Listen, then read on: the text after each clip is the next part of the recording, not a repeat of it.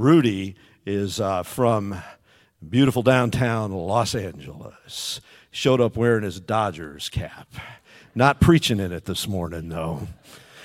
But I am so glad he's bringing God's word to us. Rudy came to faith in prison and since coming out of prison has been greatly used of God along with his wife to bring life-giving gospel to many people there in LA and now they are planting a new church in that city and I want to ask you to give Rudy Rubio a Spanish River welcome as he comes to preach for us this morning. Thank you, brother. If anybody has a problem with the Dodgers, you can meet me outside in the parking lot after church. Blessed Lord's Day to you all, Spanish River. I'm so grateful to be here in the house of the Lord on the Lord's Day with the people of God. Amen. That we might sit under the preached word of God, that we might pray the word of God and confess our sins and be assured that in Christ we are forgiven. As Pastor David said, um, my name is Rudy Rubio. I am a pastor and church planter. I serve the Reformed Church of Los Angeles uh, in the city of Los Angeles. Um, we serve the cities of Lynwood, Compton, and Watts because that's where, where God has us. So, uh, on behalf of my family and my, yeah, give the Lord, give the Lord a round of applause.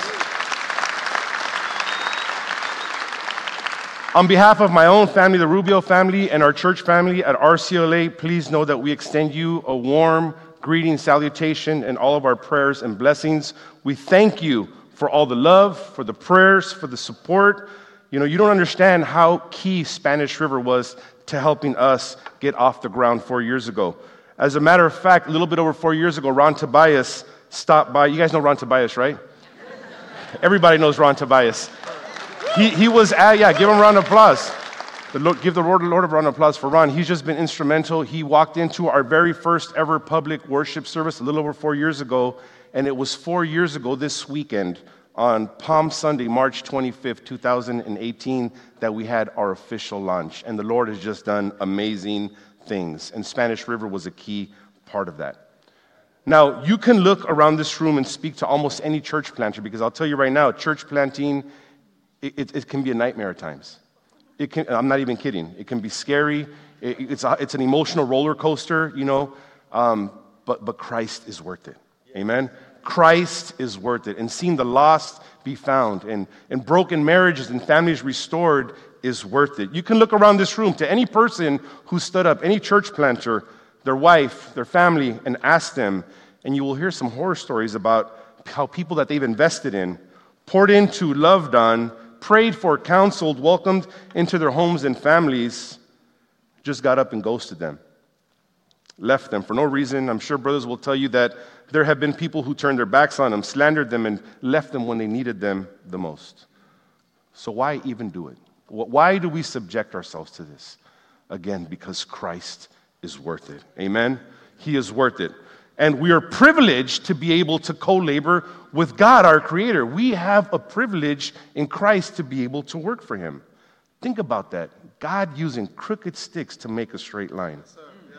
He's given us great partnerships in the gospel to do so along the way. Folks like you all to pray for us when we're down, to offer friendship when we feel lonely, which is all the time. Y'all have provided generously to so many of us to help us pay the bills to continue to proclaim Christ and Him crucified. Now, this morning, I want to start off with something that many folks don't like to address. Some will say that what I'm about to mention doesn't even exist, while others may use it as a pretext to blame others for their current situation or lack of progress. Please be patient with me and hear me out. Will you be patient with me? Yes. Amen. What I'm going to talk about is privilege. And before you think Rudy's lost it, that I've gone woke, or some other boogeyman phrase that has caused division within the church, I promise that's not the case. I've not gone social justice warrior and abandoned the gospel along the way. It ain't that kind of party, okay? So let me explain what I am talking about. Privilege is a real word and it's a real thing. I didn't make it up. It's not some fairy tale. A good question to ask instead is what kind of privileges are there? Well, there's lots. I'm going to talk about LA because that's where I'm from. So let me tell you about my own community back in LA. The fact that some folks speak English is a major privilege because not everyone does. The fact that some folks have papers, which means legal immigration status, is a privilege because many don't. During the pandemic, at the hospital that I work at in Watts, I saw firsthand the disparity of healthcare in South LA. Some folks are privileged to have great medical insurance, a much better education. They've gone to better schools and have had more opportunities. That shows that there's a socioeconomic difference too. Some of us were born into really bad poverty, and some of us weren't. Does that mean that those that had it better are bad people? Of course not. Does that mean that they're better people? Of course not. Does that mean that those who had a harder time growing up are more special than those that had it easier? Of course not. Some people just had a head start on things. That's just a fact. But let me tell you about what privilege could look like within the church. When I was in seminary, I quickly learned that most of the students came from affluent churches who completely paid for their theological education. That was not my case. But we see that these things do exist. Now, if you don't agree with me and you want to challenge that, that's fine, but let me tell you something that's going to challenge us all and hopefully even gut check us all. And that is to examine our own privilege. Not the kind that has to do with ethnicity, not the kind that has to do with education or money or language or any of that stuff, but the kind of privilege that we get to experience in Christ. Because if you have truly placed your faith in Jesus, then you too, my friend, are privileged. You have been saved from God's wrath and to his family. Amen? And if that's not a privilege to celebrate, you can meet me outside in the parking lot after church too, and we can have a talk. Amen? Sorry, that's just the old hood coming out of me. I'm sorry, Pastor. But if you can do me a favor and please open up your Bibles this morning to the Gospel of St. Matthew, chapter 21. As you're doing so, I want to set this passage up for us today. These are the final days of Christ's earthly ministry. Okay, he'd already entered triumphantly into Jerusalem on a donkey, what we refer to as Palm Sunday. He'd already cleared out the temple, the money changers, and all those who were buying and selling there. He'd already cursed the fig tree for not bearing fruit. Let that be a gut check to us. His authority had been challenged. All this as the scribes, Pharisees, and the religious leaders had been trying to constantly trap him over and over again. Now, the previous portion of today's passage was about a son telling his dad that he'd go do what was asked of him, but then didn't do it. And there was another son, okay, who had originally said no, but then felt convicted and went and did what his dad had originally asked him to do. Now, Spanish River, I'm going to ask you a favor as we get ready to read the Lord's Word. Can you please do me a favor? If you are able to, can you stand in body or in spirit for the reading of God's Word, please? Can you please stand in body or in spirit for the reading of God's word? And we'll be reading from Matthew 21, verses 33 through 46. Let me get an amen when you're there. Amen, brothers and sisters. And the, fam- and the word of God reads as follows Hear another parable.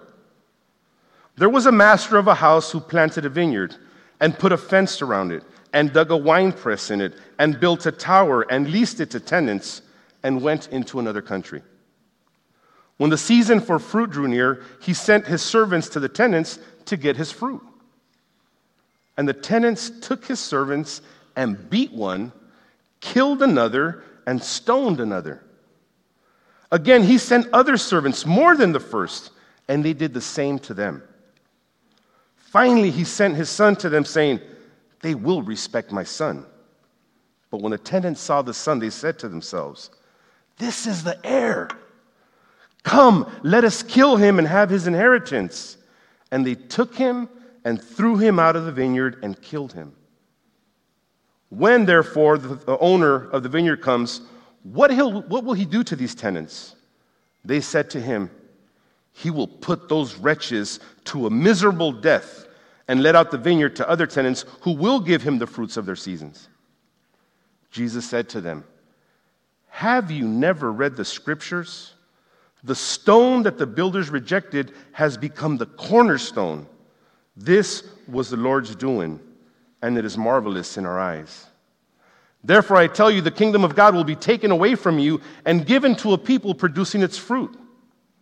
And the one who falls on the stone will be broken to pieces, and when it falls on anyone, it will crush him. When the chief priests and the Pharisees heard these parables, they perceived that he was talking about them. And although they were seeking to arrest him, they feared the crowds because they held him to be a prophet. People of God, this is the word of God. God. Please be seated in the presence of the Lord, friends. Can I just get right to it really quick? Wasted privilege is costly. Wasted privilege is costly. Today's parable is not a standalone parable, as I mentioned. It comes to the previous parable of the two sons, where one said yes and didn't do what his dad asked him, the other one said no, felt convicted, and ended up doing what the dad had originally asked him to do. But today's parable leaves no doubt as to who the Lord Jesus was talking about. The religious leaders knew he was talking about them because Christ was not beating around the bush. The parables Jesus had been used to teaching uh, up until now are starting to come to an end. In the last parable, the Lord Jesus, he made his hearers reflect on how they had rejected John the Baptist. And today, he makes them reflect on how they are rejecting him. But let's take a look and break this down, and let's identify who the cast is in this parable. God, God is the one who owned and planted the vineyard. The house of Israel okay, they are the actual vineyard. The Old Testament says in Isaiah 5 7, For the vineyard of the Lord of hosts is the house of Israel. Now, Israel's leaders, the chief priests, the scribes, the elders, and all their followers, they represent the wicked sharecroppers or the tenants. And the prophets that got stoned and killed, these are the servants who were sent out to collect the portion of the vintage that was owed to the owner. And I don't think I have to tell you, but I'll say it anyways, just in case. Our Lord Jesus Christ is none other than the master's or the landowner's son. He is the cornerstone, the foundational piece of our Christian faith upon which every single thing else is aligned. Amen? Amen. Now, I like to quote a lot of smart guys because I'm not the smartest guy around. But William Hendriksen, one of my favorite theologians, said this regarding Christ as our cornerstone. He said, By his glorious resurrection, ascension, and coronation, he has become highly exalted. And from his place at the Father's right hand, sends out the Spirit to dwell in the hearts of his followers and to rule over the entire universe. Check this out in the interest of the church, to the glory of God triune. Amen? That is the cornerstone that we're talking about here. But here's the big idea of what I, what I want to teach this afternoon. You ready? As followers of Christ, we've been given a special privilege. To neglect it is to draw God's wrath. You guys are used to hearing good news and bad news up in here, right? Yeah. That's the bad news, right? But we're going to get to the good news, so please don't nobody be scared. Don't leave before I get to the end. You're going to have nightmares. As followers of Christ, we've been given a special privilege. To neglect it is to draw God's wrath. And I'm going to do that four ways. In verse 33, we'll see about the privileged. In verses 34 through 42, we'll see the neglect of said privilege. In 43 through 44, we'll see the consequences of said neglect. And in verses, in verses 45 through 46, we'll see about the hardness of heart. Let's go to verse 33 in the privileged. Once again, hear another parable. There was a master of a house who planted a vineyard, and he put a fence around it, and dug a wine press in it, and built a tower, and leased it to tenants, and went into another country. So, does privilege exist? Let's see. The Lord chose out of all the nations in the world, not the biggest, not the most powerful. He chose not Egypt, not the mighty Aztecs who built the pyramids, not the Vikings, but the Jews. He called them his own. He spoke to them. He gave them his law. He protected them from the mighty army of Pharaoh of Egypt. He literally cleared the way the, for them and opened and parted the Red Sea. He provided food for them from the sky and provided water from a rock. Anybody ever drink water from a rock lately? While the rest of the world was in spiritual darkness, he shone his light upon Israel. He made an everlasting covenant with Abraham, and he shared divine utterances through the prophets. Now, I'd say Israel was pretty privileged. I don't know about you. They were the apple of God's eye. Zechariah 2:8, don't take my word for it. Zechariah 2:8 says, "For thus says the Lord of hosts, after his glory send me to the nations who plundered you, for he who touches you touches the apple of his eye." Now, someone might you might be thinking, "Hey Rev, that's cool, but we ain't the house of Israel." And you would be correct. We're not walking with desert. We're not walking in the desert with a cloud and a day, uh, and a pillar of fire by night. You'd be correct to think that. But here's, here's the thing, friends we are more privileged than them. You see, they looked forward, they were hopeful and believed in what was to come. We've got the full book. We've got all 66 books of the canon. We've got God's complete word to us. We've got all 66 books again. I will repeat that. We've got the entire story of Jesus' life, death, resurrection, and ascension. They didn't have that. We've got the Word of God on our smartphones. We've got theology on YouTube. We've got libraries and libraries of commentaries. We are extremely privileged, much more so than most of the world. The Lord saw fit to have us all here in this wicked yet blessed nation. Have you realized the privilege that you have in Christ on top of being saved that He gives you as a Christian? The privilege He's extended to us with access to His Word from everywhere, His church, so much so that sometimes, can I just say this? We don't appreciate what He's done for us. There are countries where people have to hide their faith, where they meet in secret, and yet here in the West, in these United States, folks will bounce from church to church because of the music, the concert style worship, the gazillion ministry options. They remain unchallenged, undiscipled, and unaccountable in their Christian growth. We have churches full of consumers that serve the church whenever they can manage to squeeze God in for a few minutes into their schedule. We have churches of people who don't really know Christ. They know of him, but have not yet had an encounter with the risen Savior the one that gave his very life for those that would believe. We've got it so good, and sometimes we can forget. We've become callous to the privilege that we have in Christ. The church fights over the dumbest things, and division is usually a part of the game. So, what happens when we neglect this privilege? Let's see in verses 34 to 42 the neglect of privilege. When the season for fruit drew near, he sent his servants to the tenants to get his fruit. And the tenants took his servants and beat one, killed another, and stoned another. Again, he sent other servants more than the first, and they did the same to them. Finally, he sent his son to them, saying, They will respect my son. But when the tenants saw the son, they said to themselves, This is the heir. Come, let us kill him and have his inheritance. And they took him and threw him out to the vineyard and killed him. When therefore the owner of the vineyard comes, what will he do to those tenants? And they said to him, He will put those wretches to a miserable death and let out the vineyard to other tenants who will give him his fruits in the season. And Jesus said to them, Have you never read in the scriptures? The stone that the builders rejected has become the cornerstone. This was the Lord's doing, and it is marvelous in our eyes. Friends, the Lord handed over his vineyard to the house of Israel to maintain it, to grow it, to nurture it, but when it was time to pay up, he sent his servants, the prophets, they were not welcomed, instead, they were killed. Israel's leadership was supposed to have cared for the vineyard, the house of Israel, but instead they rejected God and the prophets that he sent. You see, the leaders loved themselves more than they loved God. They loved themselves more than they loved their neighbors. They were full of greed, and they didn't just want the vineyard, they wanted everything in it.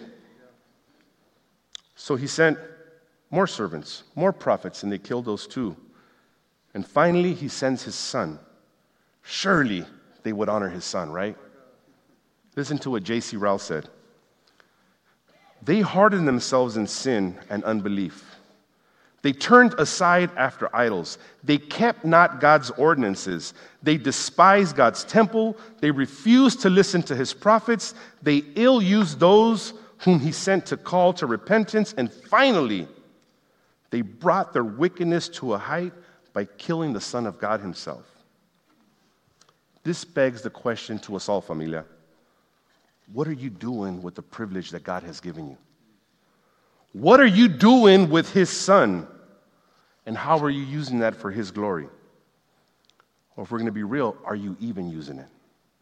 Or have you buried it in the ground the way the parable of the talents talks about? Remember when God said and did to the one who didn't use the talents that have given to him? If you don't remember, that's okay, I got this for you. Matthew 25, 26, and 30, it says, You wicked and slothful servant, cast the worthless servant into the outer darkness. In that place there will be weeping and gnashing of teeth. Don't bury your talent in the ground. Don't neglect what God has given you. He's given you a privilege because to neglect it to waste it has serious consequences. Verses 30, 43 and 44 talk about the consequence of said neglect. Listen up. Therefore, I tell you, the kingdom of God will be taken away and given to a people producing its fruit. And the one who falls on this stone will be broken to pieces, and when it falls on anyone, it will crush him. Disclaimer. Disclaimer. We can talk about this afterwards. I'm not going to get lost in it, but some manuscripts don't have verse 44. Whether it's there or not, it doesn't affect this passage at all. It doesn't affect the meaning of the Bible at all. If it's in your Bible, great. If it's not, don't trip. It's not that big of a deal, okay? It doesn't affect this at all. I just had to say that. But if there was any doubt at all as to who the Lord could be referring to here in this passage, he made it crystal clear. He tells them all, the kingdom of God will be taken away from you and given to a people producing its fruit. Friends, we are those people. We are those people who will be given to. These people being referred to, it's us, it's the Lord's church. We are the body of believers made up of both Jews and Gentiles. Ephesians 3 6 tells us that the mystery is that the Gentiles are fellow heirs, members of the same body, and partakers of the promise in Christ Jesus through the gospel. Amen? Amen? God is entrusting to us the vineyard that He owns. The vineyard that he himself has cultivated, the vineyard that he's taken time to nurture and to protect and to grow and to love on. Think about that for a moment. God planted the vineyard. He put a fence around it for protection. He dug a wine press into it, and he even built a watchtower on it. And as he hands it off to folks to just continue to care for it, when the time comes to break him off what's owed to him, that didn't happen. Instead, these dudes got greedy they forgot the blessing that he had handed to them, and they didn't quite realize the privilege that they'd been given, and they wasted it. God has given us a great responsibility. And do you know what comes with great responsibility? That was a question, by the way. Does anybody know what comes with great responsibility? Great accountability. With great responsibility comes great accountability. Luke 12 48 says, Everyone to whom much was given, of him much will be required. And from him to whom they entrusted much, they will demand the more. The same sun that melts wax hardens clay. May the word of God be used to soften our hearts and not to harden them. Verses 45 through 46 hardness of hearts.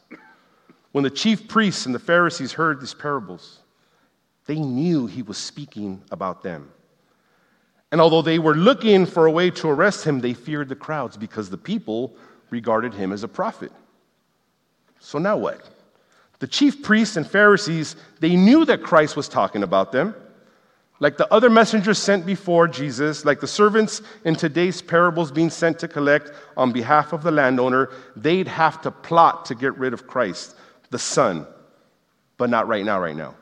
Maybe later, later because there was just too many people, and they may not have feared God, but they sure did fear the crowds because they knew that people regarded Christ as a prophet. Ain't that crazy? Everything that these guys did was supposed to be done in God's name. And the God whose word they knew in and out, the very God that gave them their status, the God who'd given them such privilege among the people and the nations and the world, they were afraid of God's wrath they weren't afraid of God's wrath, but they were afraid of the people. Ain't that crazy? And it makes me wonder how many of us listening here today are more afraid about what people think about us than what God thinks about us. You see, in every church, there are people who hear the gospel over and over that are in the exact same situation and condition of these men who were unhappy and unsatisfied. They are sure that what they hear week in and week out is true. They know that, that they've got it twisted and they know they're wrong. They know that each sermon they listen to condemns them. But because of their sin that they love so much, they won't admit it and they won't change their ways. They're either too proud or too attached to the world and refuse to confess their sin, to repent and to change their ways. They refuse to take up their cross and die to themselves. What do you think is going to happen to these people? These people who have a false assurance of salvation, they think because they know the Word of God, they're, they're being obedient to God. These people think that because they're in church, that's enough. Newsflash, it's not. They profess a faith they do not truly believe. They say they follow a God who will punish his enemies, yet they do not live as God's friends and reject God. What do you think will happen to these people, friends? These people still exist in the church today. Not much has changed. We see people come through the church who profess to know the word. They say that they've been called by God to help build the Lord's church, to fight for the unity and purity and peace of the church, but instead they've abandoned the church or have caused division and slandered the Lord in the process. Listen to Proverbs 18:30. When wickedness comes, contempt comes also, and with dishonor comes disgrace. May we not be wicked, nor contempt against our holy God by dishonoring him, dishonoring his word, his mandate, and hurting his people and their mission. So, what do we do now, Rev? What do we do, Rudy, with this information? We're not, we're not national Israel. We don't work in a vineyard. Or do we? Yes, we do, friends. And one day we'll stand before God and be asked, What did we do with Jesus? And what should our response be to this? How are we to respond to a God, the one that made everything and called it good? But we know that sin entered through the disobedience in the garden. But Christ, having compassion still, entered the very world he created. He lived the perfect life we never could and died a death that was meant for us, that if we believe, we'd be saved from him and to him, and to be a part of his family. Some of you guys saw my, my, my blue Dodgers hat yesterday, right? There's a scripture on the back that says Romans 5 8. It says, God shows his love for us in this. While we were still sinners, Christ died for us. While we were still sinners, Christ died for us. He didn't wait for us to get our act together. He didn't wait for us to realize, like, one day, like, I, you know, I think I need Jesus today. While we were still sinners, while we were his enemies, while we were spitting in his face, Christ died. I've got a challenge for you all, for us all this morning. Anybody up for a good godly challenge? Anybody got a good competitive spirit? Praise God. Here we go. It's really hard, okay? Use your privilege wisely. Use your God given privilege wisely. It's coming in three parts. First, remember what God saved you from and what God saved you to. Fam, God did not save you for Netflix and chill. That's not what we got saved for. We can't just sit back and eat popcorn watching as the world falls apart with folks walking a straight path to hell. We're to raise our hands and say, Coach, put me in, I'm ready. I'm ready, Lord. I don't want to sit in the sidelines anymore. God has given you a privilege. In Him, His grace, His compassion, His mercy has been granted to us when we've placed our faith in Him. That is a reality. Ephesians 2 8 and 9 says, For by grace you have been saved through faith, and this is not your own doing, it is the gift of God, not a result of works, so that no one may boast. So, fam, even the faith that we have is a gift from God. We've done nothing to be saved, we've worked not for it at all. Our good and great God has given it to us all. He's given it all to us. Remember that with great responsibility comes what? Great accountability. Don't let it get to your head. I can get a really fat head uh, to match my body sometimes. Don't get a fat head, right? Don't ever forget where you come from. Don't ever forget what God saved you from and what God saved you to. It's for something. And we need to stay busy for Him, for His people, for His church, and to carry out His mission. We've got a vineyard entrusted to us too. What are we doing with it?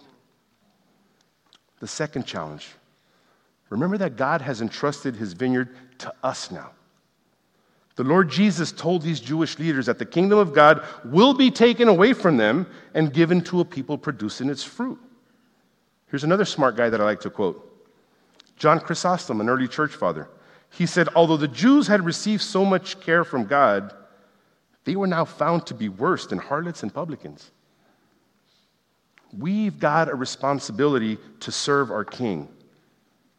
But not just that, we've got the immense privilege of serving Him. It's a privilege to be used by Him to serve the King of Kings and to labor in His vineyard as He uses us to draw in His elect. Amen? Amen. But remember, I'm going to say it again with great responsibility comes great accountability. remember that we will be held accountable.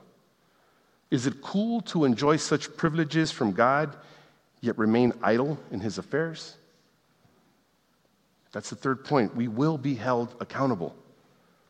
Think of the things that God saved you from that had you on a direct highway to hell. He saved us from, he saved us from violence, from pride, from drugs, from lust, from anger, gossip, alcohol. Never forget what God stepped in to save you from because we have been saved. That means that God will hold us accountable. I don't want anybody to leave here thinking that I'm saying we have to work to get to God. God's already done the work. We don't work to get saved. We don't stay busy to get saved. We do it because we have been saved. And there should be no other response than to give our triune God our absolute best because he is worthy of nothing less. Amen? Amen? But be assured, brother and sister, that when you fail, because you will, and we repent, he is just and he will forgive us. As my brother, Reverend Nicholas, said yesterday, come home. Come home. I want to summarize today's entire parable using Psalm 212 that reads the following Kiss the Son. Kiss the Son, lest he be angry, and you perish in the way. For his wrath is quickly kindled. Blessed are all who take refuge in him. Kiss the Son, Christ our Lord, that he might not be angry at us for neglecting him, for not loving him, for not obeying him. How dare us say that we're followers of Jesus, yet not do what he's asked us to do, which is to go, therefore, and make disciples of all nations baptizing them in the name of the Father and of the Son and of the Holy Spirit, teaching them all things that I have commanded you. So, brother and sister, what are you doing to make disciples? Jesus said, Go. So we can't be standing still. We need to get up and go. We need to be involved in making disciples. We need to be involved in teaching folks to observe all that God has commanded us to. Amen, Spanish River? I bless you for doing the great work of sending out love to so many churches. Talking to brothers yesterday from Central Africa, from Southern Africa, from Canada, uh, from Brazil to see the amazing work that God is doing because you guys have choose to help so many go out and make disciples. Let's let today's message be a reality check for us. If you've been chilling, stop. If you've not been doing what God has called us to today, get busy because He deserves our absolute best. Psalm 212 ends saying, Blessed are all who take refuge in Him. May we be those that are blessed. Amen? Amen.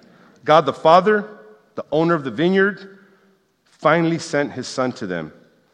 They will respect my Son, He said, but we know they didn't. Today's biggest question is this what will you do with the Son? Will you respect him or will you treat him like the wicked servants? Let's pray. Triune God, we, we thank you for the Son. We bless you for his saving work upon the cross. May we kiss the Son. May we take refuge in him and be blessed in him. We love you, Lord. We praise you and we thank you for the great privilege which you have bestowed upon us to be called your very own.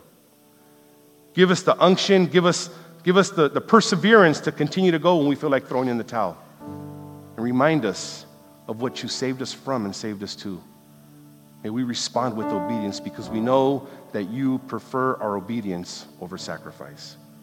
We pray this all in God's name, and all of God's people, with one extremely loud voice, said, Amen.